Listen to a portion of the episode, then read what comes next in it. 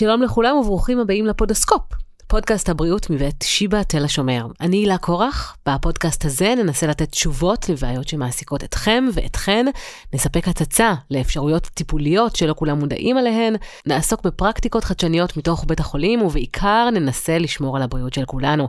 לפני שנתחיל, נזכיר שלפודקאסט אפשר להאזין ב iTunes, ב Spotify ובכל האפליקציות הייעודיות, רק חפשו הפודוסקופ, עשו לנו subscribe.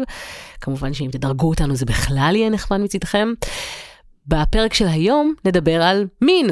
מקווה שתפסתי את תשומת לבכם עכשיו. אנחנו נדבר על הקשר בין מיניות לתזונה, בין פוריות לתזונה, גם בנשים וגם בגברים. בואו נתחיל.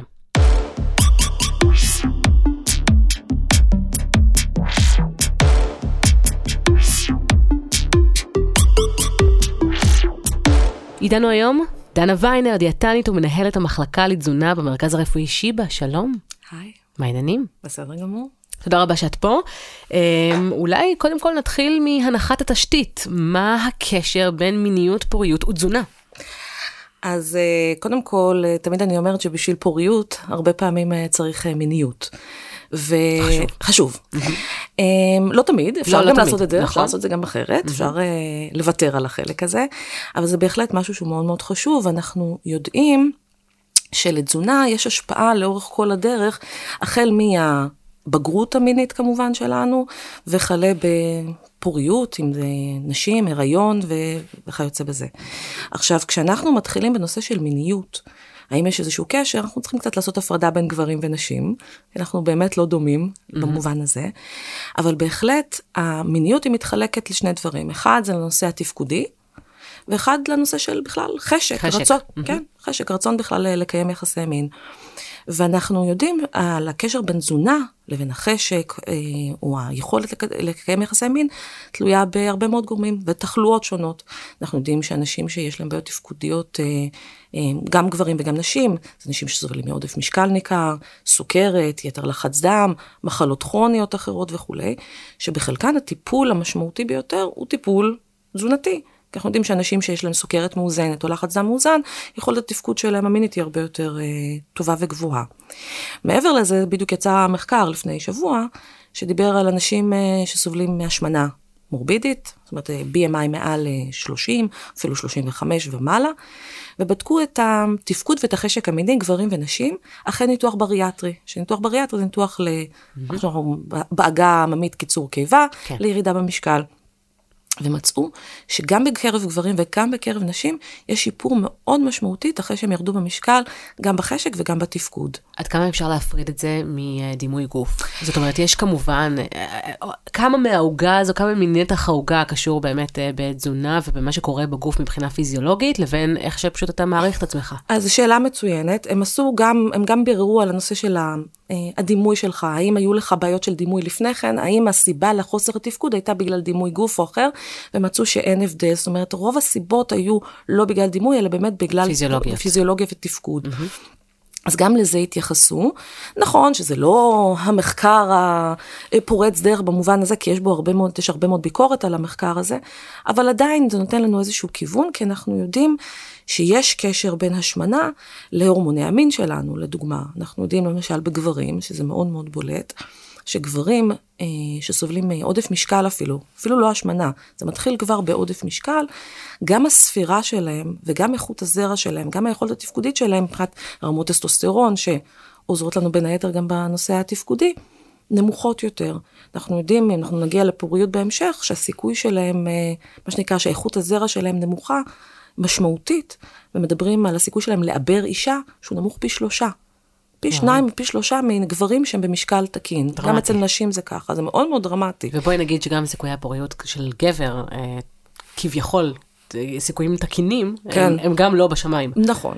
אז אנחנו באמת יודעים שיש לזה איזשהו חלק מאוד משמעותי. אז בגברים, כשאנחנו משנים את המשקל שלהם, או משפרים את התזונה שלהם, זה לאו דווקא משקל, אנחנו גם יודעים שיש קשר ל...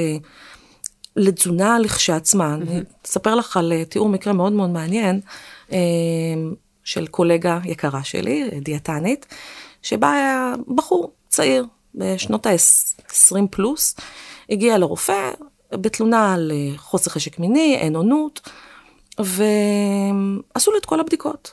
בודקים את כל התפקוד, עם איזה בעיה, יש לנו הרי ציר במוח, הורמונלי, מהמוח ל, ל, לגונדות שלנו, במקרה הזה של הגבר לאשכים, בדקו הורמונים, ייצור, ומצאו, הדבר היחיד שמצאו זה שבאמת היו לו רמות טסטוסטרון נמוכות מהנורמה. אבל לא מצאו איזושהי בעיה בציר הזה, זאת אומרת, רק רמות נמוכות. ובדרך הוא ביקש אה, שהוא רוצה לראות דיאטנית. שאלו אותו, למה אתה רוצה להיות דיאטנית? הוא אומר, אולי אני צריך לשנות, אולי משהו בתזונה שלי לא בסדר. כולם נורא מאמינים שכשאין להם טיפול אחר, כן. אז הולכים הרבה מאוד לתזונה. והוא הגיע לדיאטנית הזאת והסתכלה, היא גם לא הבינה בהתחלה מה הוא רוצה, ואז התחילה למדוד אותו, להעריך אותו. מסתבר שהבחור הזה בשנה האחרונה עשה שינוי מאוד משמעותי באורח החיים שלו. הוא ירד המון המון במשקל, עסק בספורט מאוד אינטנסיבי, וכשבדקו את אחוזי השומן שלו, הוא היה באזור ה-8% שומן. ש... זה כלום. זה מאוד מאוד נמוך, mm-hmm. אוקיי? וגם התזונה שלו הייתה מאוד מאוד דלה בשומן, אה, הרבה חלבון, אבל דלה מאוד בשומן, בעיית כולסטרול. ואז היא הסבירה לו מאוד בפשטות, אנחנו צריכים רמה קריטית של רקמת שומן, גם גברים וגם נשים, כדי לייצר הורמוני מין. אם אין לך את הרקמת שומן, לא יהיה לך. Mm-hmm. אז הם קצת עבדו על הדיאטה, הוא טיפה עלה באחוזי השומן שלו, קצת שינתה לו את הרכב התפריט, שיש שם קצת יותר כולסטרול, קצת יותר שומן. הפלא ופלא, הבחור מתפקד, הכל חזר לקדמותו, זה הכל היה עניין של תזונה במקרה שלו. עכשיו, אם הוא לא היה מבקש ואף אחד לא היה חושב על זה, אין לדעת כמה זמן זה היה נמשך. עכשיו, אנחנו יודעים את אותו דבר גם בנשים. ספורטאיות, אה, אתלטיות, שאחוזי השומן שלהם מאוד מאוד נמוכים. אז בין היתר, המחזור החודשי שלהם הולך, מפסיק, מפסיק mm-hmm. הרבה פעמים. אבל לא רק זה, לא מדברים על חשק מיני, כי חשק זה כזה שיחה של גברים הרבה פעמים, וכאילו בנשים אין לנו. אין לנו את השיח הזה, אבל גם אצלם זה יורד באופן מאוד משמעותי. אז בהחלט לתזונה יש תפקיד אה, מאוד מאוד חשוב, ולרקמת השומן, שמה לעשות, היא הרבה פעמים פועל יוצא של מה שאנחנו אוכלים, איך אנחנו מתאמנים, בכלל אורח החיים שלנו, שאנחנו מנהלים אותו. כמה בכלל מגיעים אלייך באמת כש, כשזו התלונה? זו שאלה מאוד מאוד מעניינת. אני לא בטוחה שאנחנו יודעים uh, לתת לזה מספר. אני יכולה להגיד לך שבמרפאות uh, יש לנו שני אופנים שאפשר להגיע אלינו.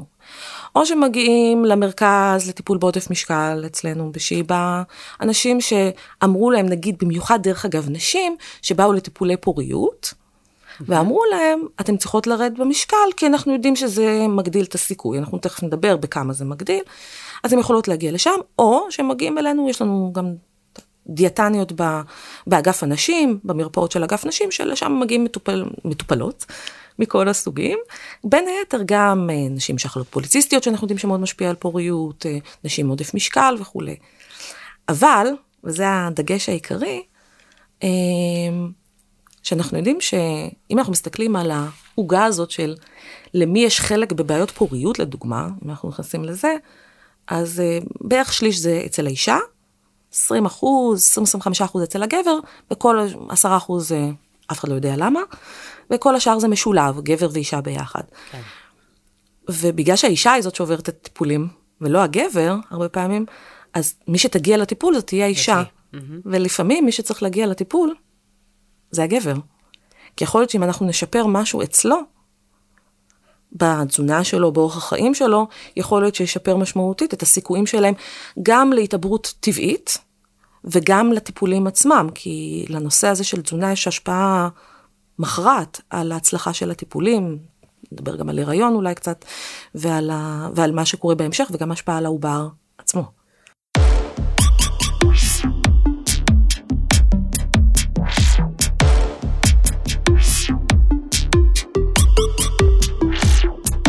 טוב, עשית פה טיזר מעולה, ותכף אנחנו באמת נפתח ונפרק את כל הנושאים שככה התחלת uh, לגעת בהם, אבל uh, ספרי אולי קודם קצת על עצמך, uh, מאיפה את מגיעה, מה הרקע שלך, איך בכלל הגעת למרפאה הזו?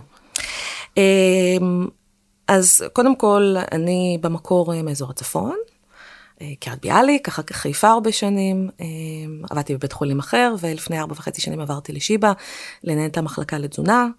יש לי למעלה מ-70 דיאטניות, צי אה, יפה ומרשים. אנחנו נותנים אה, שירות בכל בית החולים, בכל המחלקות, אשפוז, מרפאות, בין היתר גם במרפאות שנוגעות לנושא הזה. אה, אליי מגיעים, מגיעים רק באופן פרטני, לא, אני עסוקה בניהול כרגע. אבל זה לאורך השנים שבאו אליי מטופלים, גם דרך ה... אמ, התחום שלי, שהוא תחום של נפרולוגיה אה, ומחלות כליה, גם שם גיליתי כמה לתזונה ולאורך חיים יש השפעה על, אה, על תפקוד, וגיליתי שם גם משהו מעניין, כמה למיניות יש השפעה על התזונה. כשיש תסכול במובן המיני. אכילה רגשית. כן, ממש ככה, וואו. היו לי כאלה. אז uh, גיליתי את זה מכל הכיוונים, וגם שנה שעברה עשיתי איזשהו שנה של לימודים uh, בתחום של uh, מין ומיניות mm-hmm. באוניברסיטת תל אביב, קצת להבין את זה בנושא של תחלואה, להתחבר לתחום הזה, אז זה מאוד מאוד קשור אחד לשני. אז בואי נתחיל לפרק את זה ברשותך. Yeah. אמ, אני מניחה שברגע שאנשים עם אמ, משקל, משקל עודף, mm-hmm. ישר ישמעו את זה ויגידו, נו באמת, עוד פעם מאשימים את המשקל העודף בסיפור הזה. אז יש בעיות ספציפיות בפוריות שתזונה נכונה יכולה לעזור להם? אז אני חייבת לדייק את זה. זה לא שכל מי ש... אה, סובל מעודף משקל ושמן, יסבול מבעיות פוריות. יש עכשיו הרבה אנשים שישמעו את זה ויגידו, אה, מה היא מדברת, אני הייתי שמן והצלחתי והכל בסדר. אנחנו רק אומרים שסטטיסטית, אם אתה סובל מעודף משקל ומהשמנה, אז הסיכויים שלך הם יותר נמוכים. אז כמו שאמרתי בהתחלה, אם אנחנו מדברים על אה, גברים, בנושא של אה, ספירת זרע, איכות הזרע, אז אנחנו מדברים על זה בכמה כיוונים. קודם כל, הסיכוי שלהם לעבר אישה, במובן הזה, mm-hmm. הוא פי אחד וחצי עד פי שניים נמוך יותר, לעומת גבר במשקל גוף תקין. שזה וככל... כמה? משקל גוף תקין, זאת אומרת, זה BMI מתחת ל-25. לא, ש... 아, שמה הסיכוי? פי, פי אחד וחצי, שניים זה בסדר, השאלה היא ממה, אם זה...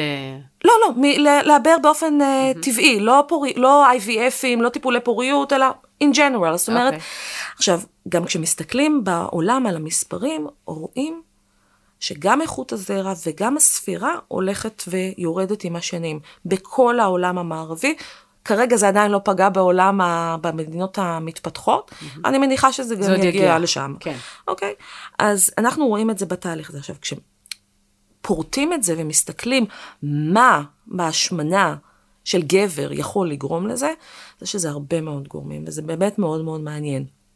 אחד מהם זה באמת ירידה ברמות הטסטוסטרון, שיש לזה שלוש סיבות עיקריות שמתארים. אחד, זה הפרשה של הורמון שנקרא לפטין, אני בטוחה שאת מכירה אותו, שהוא מופרש מרקמת שומן אה, בטנית בעיקר, השומן הוויסרלי שאנחנו מדברים עליו, והוא מדכא ייצור של טסטוסטרון ברמת הקשר בין המוח לגונדות שלנו, לאברי הרבייה שלנו.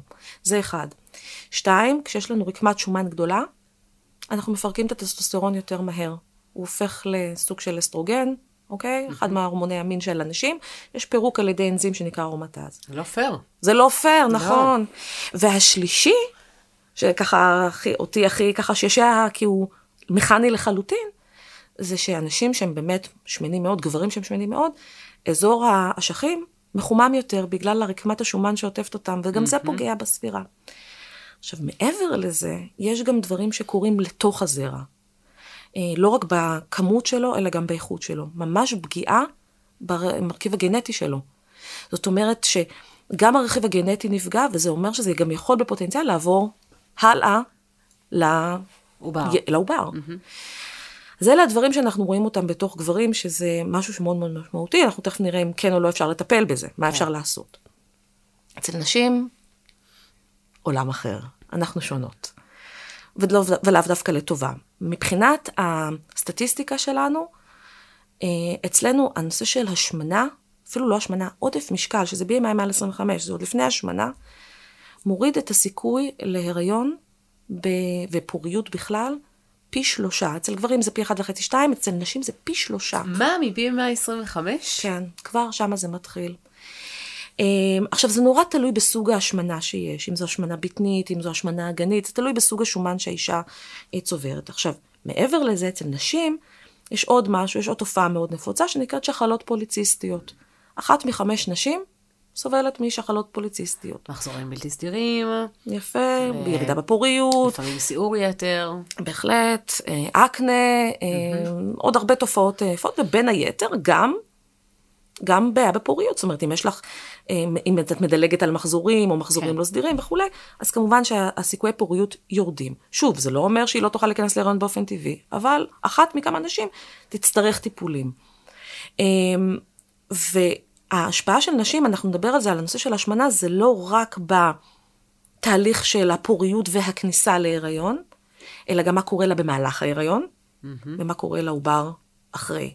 זאת אומרת, ההשפעה שלהם, או המשקל שלהם, או התזונה שלהם, היא הרבה יותר מכריעה, באופן לא מפתיע, מהגבר, לאורך, לא רק עליה, גם על הדורות שבאים אחריה, שזה משהו שהוא מאוד מאוד משמעותי. אני יודעת שכבר אמרתי את זה, אבל זה לא פייר.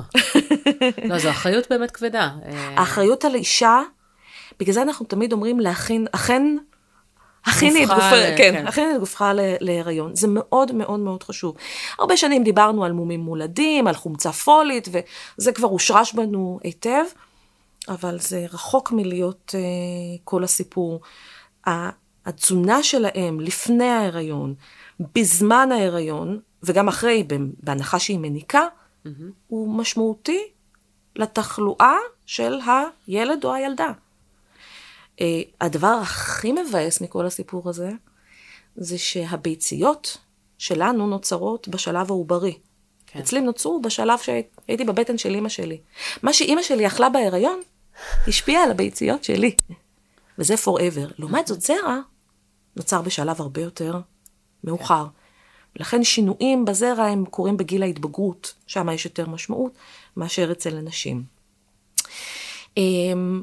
אז מעבר לזה שאם אנחנו, יש אה, כל מיני מספרים בספרות, אבל אומרים שעל כל יחידה של, שעולה על BMI של 29, נגיד עלית מ-29 ל-30, כן. הורדת הסיכוי שלך להיכנס להיריון בחמישה אחוז. קשוח מאוד. קשוח מאוד. כן. ולכן, כשאנחנו מודעים לזה היום, אז אנחנו גם ממליצים לנשים שרוצות להיכנס להיריון, ממליצים להם, שהם, אין, שהם אפילו אנחנו לא יודעים אם יש בעיית פוריות או לא, ממליצים להם מראש להיכנס במשקל גוף תקין. גם זה נכון יותר להיריון עצמו וגם הלאה. צריך לנסות לעשות מחקר ולבדוק כמה נשים מעדיפות להיכנס באמת ל... למסע הקשוח מאוד, יש לציין, של טיפולי פוריות, לפני שהן בכלל חושבות על לרדת במשקל.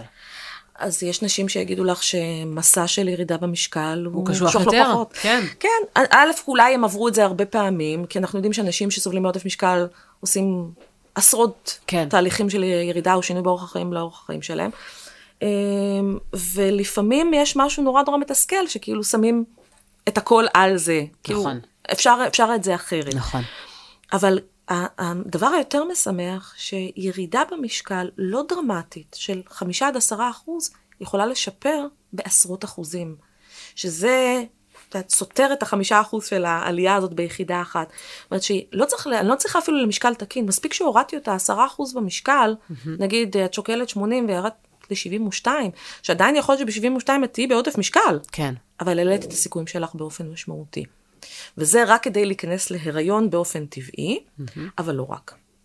גם בטיפולי פוריות אנחנו יודעים את זה, במיוחד ב-IVFים, שהסיכוי שלך להיקלט יותר טוב הוא כשאת במשקל תקין. Mm-hmm. זאת אומרת שגם זה מעלה את הסיכויים, וזה מעלה את הסיכויים גם קליטה, גם להיריון תקין, גם פחות סוכרת הריונית, הכל. למה בעצם, אם, אה, אם המנגנון הוא חיצוני וההורמונים הם חיצוניים, אז למה? שאלה מצוינת, אני לא בטוחה שאנשים יודעים, זה הרבה מאוד מחקרים אפידמיולוגיים שאנחנו רואים אותם, אז אפידמיולוגיה זה קשר נסיבתי ולא סיבתי, אבל אה, אנחנו יודעים שנשים שסובלות מעודף משקל, ניכר, במיוחד השמנה, גם בתהליך, גם אם זה היה הריון של IVF וגם אם זה היה הריון טבעי, יש להם יותר לידות מוקדמות, יותר ניתוחים קיסריים, יותר סוכרת, יותר רעלת, אמ, כל סיבוך אה, אפשרי. שוב, זה לא אומר שלכולם יהיה, אני מזכירה, לא. זה אומר שהסיכוי הוא יותר גבוה.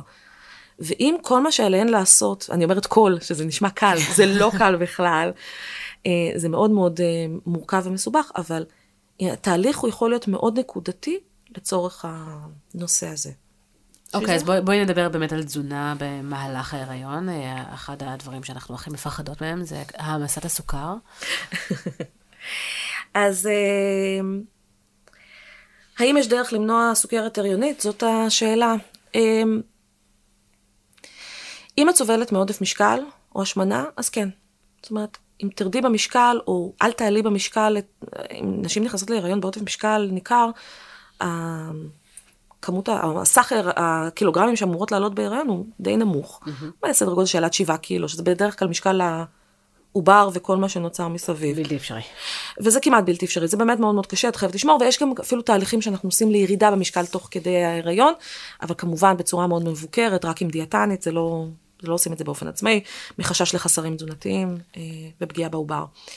אה, אז כן אפשר אה, למנוע את התהליך הזה מלהתקדם. האם זה שתאכלי יותר סוכר או פחות סוכר ישנה את העמסת הסוכר? לא. most probably לא. Mm-hmm. אה, ואם היא כבר בהיריון וכבר יש סוכרת הריונית, אז בוודאי שדיאטנית זה הטיפול. אין, אין כרגע משהו אחר, אה, חוץ מתזונה נכונה ודיאטה מותאמת. וזה כמובן, יש לנו במרפאות. מניסיונך עד כמה זה אפשרי. מה? יש את החשקים ויש את ה... מאוד קשה לשלוט על התזונה שלך במהלך ההיריון. מאוד- את צריכה, את באמת צריכה עמוד שדרה מטיטניום. אז יש משהו, וזה גיליתי, אה, שטיפלתי בעברי בנשים בהיריון עם סוכרת, שהאחריות והפחד הם גורם מניע מאוד מאוד חזק בשלב הזה, והן כל כך שומרות, הן כל כך חוששות מהטיפול באינסולין אחר כך, כי זה כמעט הטיפול העיקרי שיש בסוכרת הריונית, שהן עושות הכל כדי להימנע. נדיר שפגשתי נשים שלא, שלא שמרו ולא הקפידו, זה היה ממש אה, בדמם. וואלה. אבל מצד שני, גם ראיתי נשים שמעשנות בהיריון, אז את יודעת, אז הכל, אה, הכל אפשרי, אז... איך, איך, אה, איך המוקדים בשיבא יכולים לסייע בעניין הזה? אמ, זה אז ממש ליווי, מדובר ב, ב, בליווי, אה, בליווי מאוד מאוד צמוד. כמה צמוד? כמה שהן רוצות. הן יכולות, אנחנו ממליצים להם, לפעמים מגיעים אלינו עוד לפני שמגיעים בכלל לרופא. וואלה. אמ, אז זה יכול להיות אחת לשבוע, אחת לשבועיים, זה בהתאם לצרכים של המטופל. אנחנו לא... אני לא רואה איזשהו יתרון בלראות מטופל יום-יום, או לפעמים אפילו פעם בשבוע זה too much לחלק גדול מהמטופלים. הרבה פעמים זה מספיק להם פעם בשבועיים, פעם בשלושה, ואנחנו נותנים להם את האפשרות הזאת. אמ, אנחנו כן פתחנו אפשרות שבסופו של דבר מטופלים, חלק מנצלים, חלק לא, לעשות איתנו שיחות אה, כמו שיחות סקייפ כאלה, mm-hmm. כדי שיהיו אונליין. אנחנו גם תמיד נותנות מענה, גם בטלפון, גם במיילים, זאת אומרת, אנחנו מאוד מאוד זמינות אה, לנשים האלה, כדי לעזור להם בתהליך ה... הלא פשוט הזה. שזה גם, אם זה להיכנס להיריון, או להיות בהיריון ולטפל בתזונה שהיא, כן, כמו שאמרת, תחת חשקים, תחת צרכים, תחת אה, מגבלות מסוימות שיש בהיריון, אז בהחלט אנחנו נותנים להם את המענה. עד כמה אתם באמת עובדים עם פסיכולוגים? כי אני מניחה שגם אה, נשים עם הפרעות אכילה אה, ית- יתקשו מאותן סיבות שדיברת עליהן קודם להיכנס להיריון, אז עד כמה באמת מדובר במערך משולב? אז אה, קודם כל, במרכז לטיפול בעודף משקל יש לנו הרבה מאוד מסלולים של טיפול, אה, יש לנו כארבעה מסלולים של טיפול, אה, בכולם אה, משולבת כמובן דיאטנית, ובחלקם באמת משולב אה, הטיפול הפסיכולוגי הרגשי, או פסיכולוג או פסיכותרפיסט, אה, כי אנחנו רואים את זה כמשהו, את יודעת, אין דרך להפריד בין השניים. לא לכל מי שסובל מעודף משקל יש אכילה רגשית. יש אנשים שזה פשוט חוסר מודעות ו- וחוסר עניין וחוסר תשומת לב. לא כולם אוכלים אה, כן. תחת אכילה רגשית, אנחנו לא נכניס את כולם לקטגוריה, אבל אנחנו נותנים את המענה הזה. ובמרפאות של אנשים יש את הטיפול, או של עובדים סוציאליים, או של פסיכולוגים, שנותנים סביב הטיפולים של ה-IVF, שהם טיפולים לא פשוטים.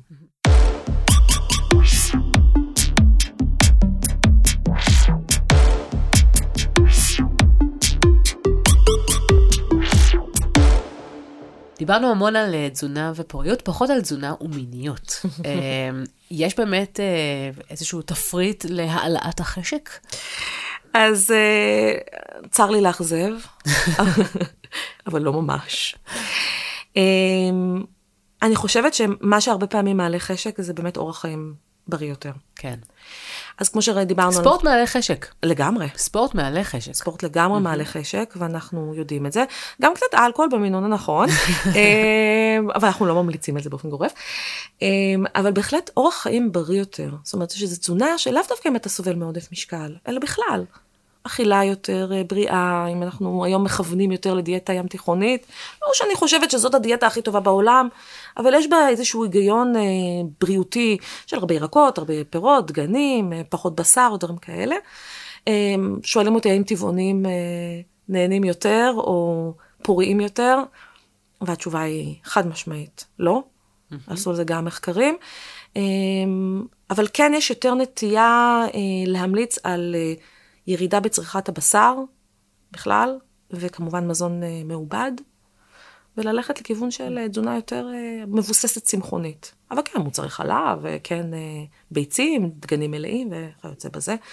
אמ, היה איזשהו, יש תמיד איזושהי שמועה על צדפות. וכל מיני star fruit, passion fruit, כן, פסיפלורה וכל הדברים האלה.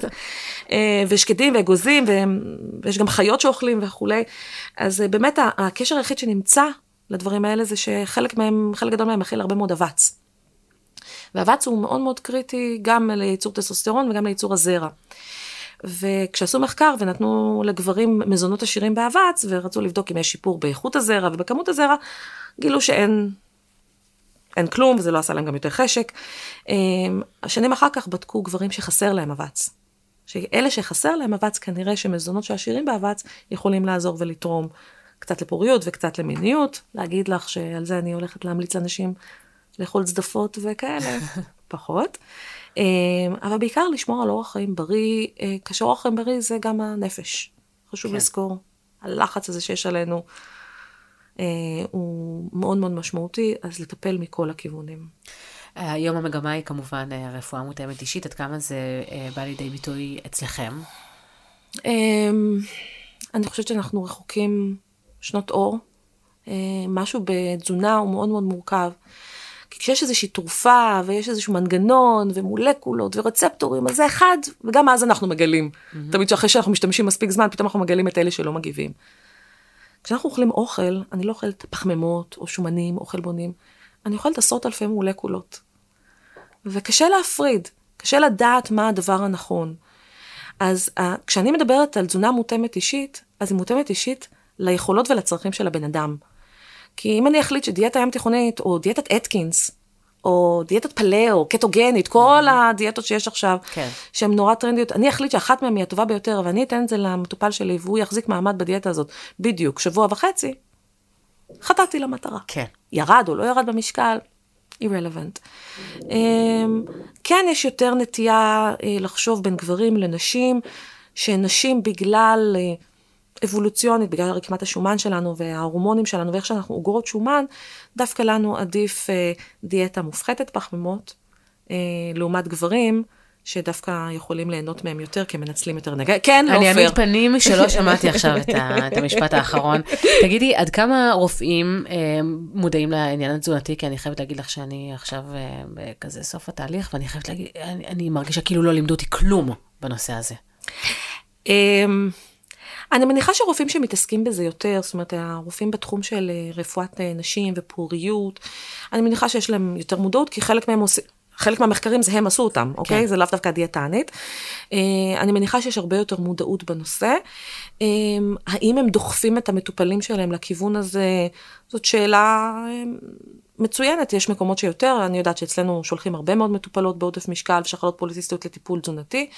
אני מניחה שמקומות אחרים זה דומה, ולהגיד לך שיש מקרים של השמנה, נשים בהשמנה מורבידית שרוצות להיכנס להיריון וטיפולי פוריות, ומונעים מהם את זה, עד שהם ירדו במשקל, בין אם זה בניתוח בריאטרי, או, ב, או בעזרת uh, תזונה.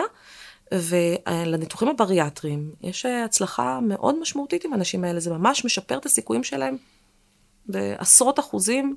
אחרי שנה שהן יורדות במשקל, הן נכנסות להיריון אפילו באופן טבעי, בצורה הרבה יותר קלילה, כמובן גם בטיפולי mm-hmm. פוריות עם מציחות. אז יש היום הרבה יותר מודעות. אה, צריך יותר.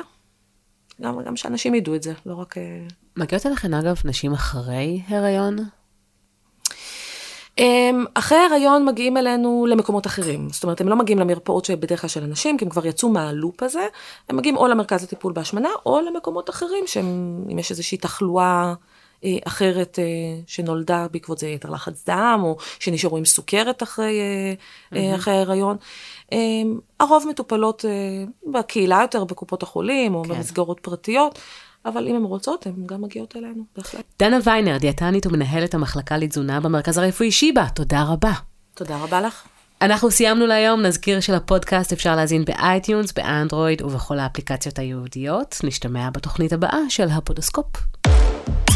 Peace.